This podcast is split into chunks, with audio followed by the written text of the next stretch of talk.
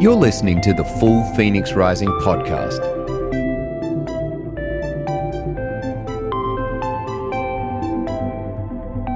A church as a positive disruption for good.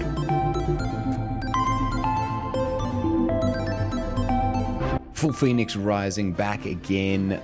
Today's thought for a Monday, happy Monday, relates to the idea of holiness and faithfulness. Okay.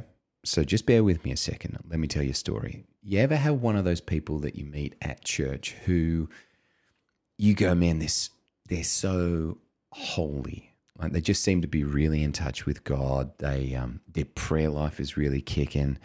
Um, humble, gentle, servant-hearted, give to the church regularly, what, whatever it might be. Heavily invested in charitable giving and and everything about them just seems to speak to a closeness with God. And so the the natural response is to respond, yeah, man, this person's super holy, holy roller. And it, it's not a question of judgmentalism or anything like that. It's just that these people seem to have this profound and deep connection with God. We've been doing a series at our church on Hebrews, and one of the things that becomes very apparent is the nature of Jesus as um, high priest in the order of Melchizedek. And that's really important because if Jesus is a high priest in the order of Levi, then there's a whole bunch of preconceived notions that Yahweh set up. But the notion that Jesus is in the order of Melchizedek means that he's a completely new and eternal high priest. This is really significant because there is a difference between holiness and faithfulness. Your holiness, based on a relationship with Jesus as the new high priest, is an imputed, imparted, if you don't like the word imputed, righteousness that comes from Jesus alone. So your holiness is maxed out you're running at 100% holiness because it, it's not your holiness, it's not your righteousness that sits upon your life, but Christ Jesus's righteousness that now lives inside of you. Okay? That's really significant. So when you meet that person and you go, man, this person has a really great relationship with Jesus, it's not because of some supernatural righteousness or holiness, because that's imparted imputed by Jesus. You and that individual have the same amount of holiness. The question then, and this comes out of Hebrew, is the response to this holiness that is present in a relationship with Jesus. And the best you can do is faithfulness. And so, what you need to understand is that that response of faithfulness does not come from a place of guilt. It does not come from a place of shame, but it comes from a place of love. Because of the nature of my relationship with Jesus and this imparted holiness, this imparted righteousness that we're maxed out on. You've got a relationship with Jesus, you're as righteous as you can be because it's Jesus' righteousness upon your life. But there is an opportunity to respond in faithfulness. And that, that's kind of what Hebrews starts to unfold over the chapters is because of the nature of Jesus's priesthood, there is a response that we can have. And so that individual who seems to be close to God is because of faithfulness. So if you are being maxed out, in righteousness because it's Jesus' righteousness upon your life, then what if faithfulness can grow and through that faith, faithfulness, there's a deeper revelation of Jesus' righteousness. So, as we grow in faithfulness, there is an awareness of the holiness and the righteousness of Jesus that comes through that.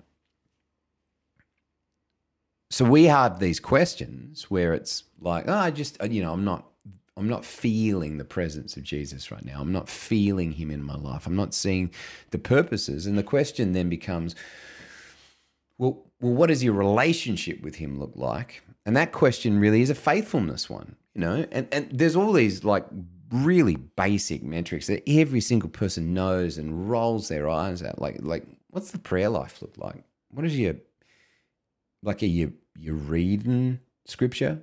What kind of worship music are you listening to? Like and that is a faithfulness question, not from a place of guilt and shame, but it's just it gives you a framework for where are you seeing the moments of righteousness and holiness present in your life because you're actually building into that relationship together.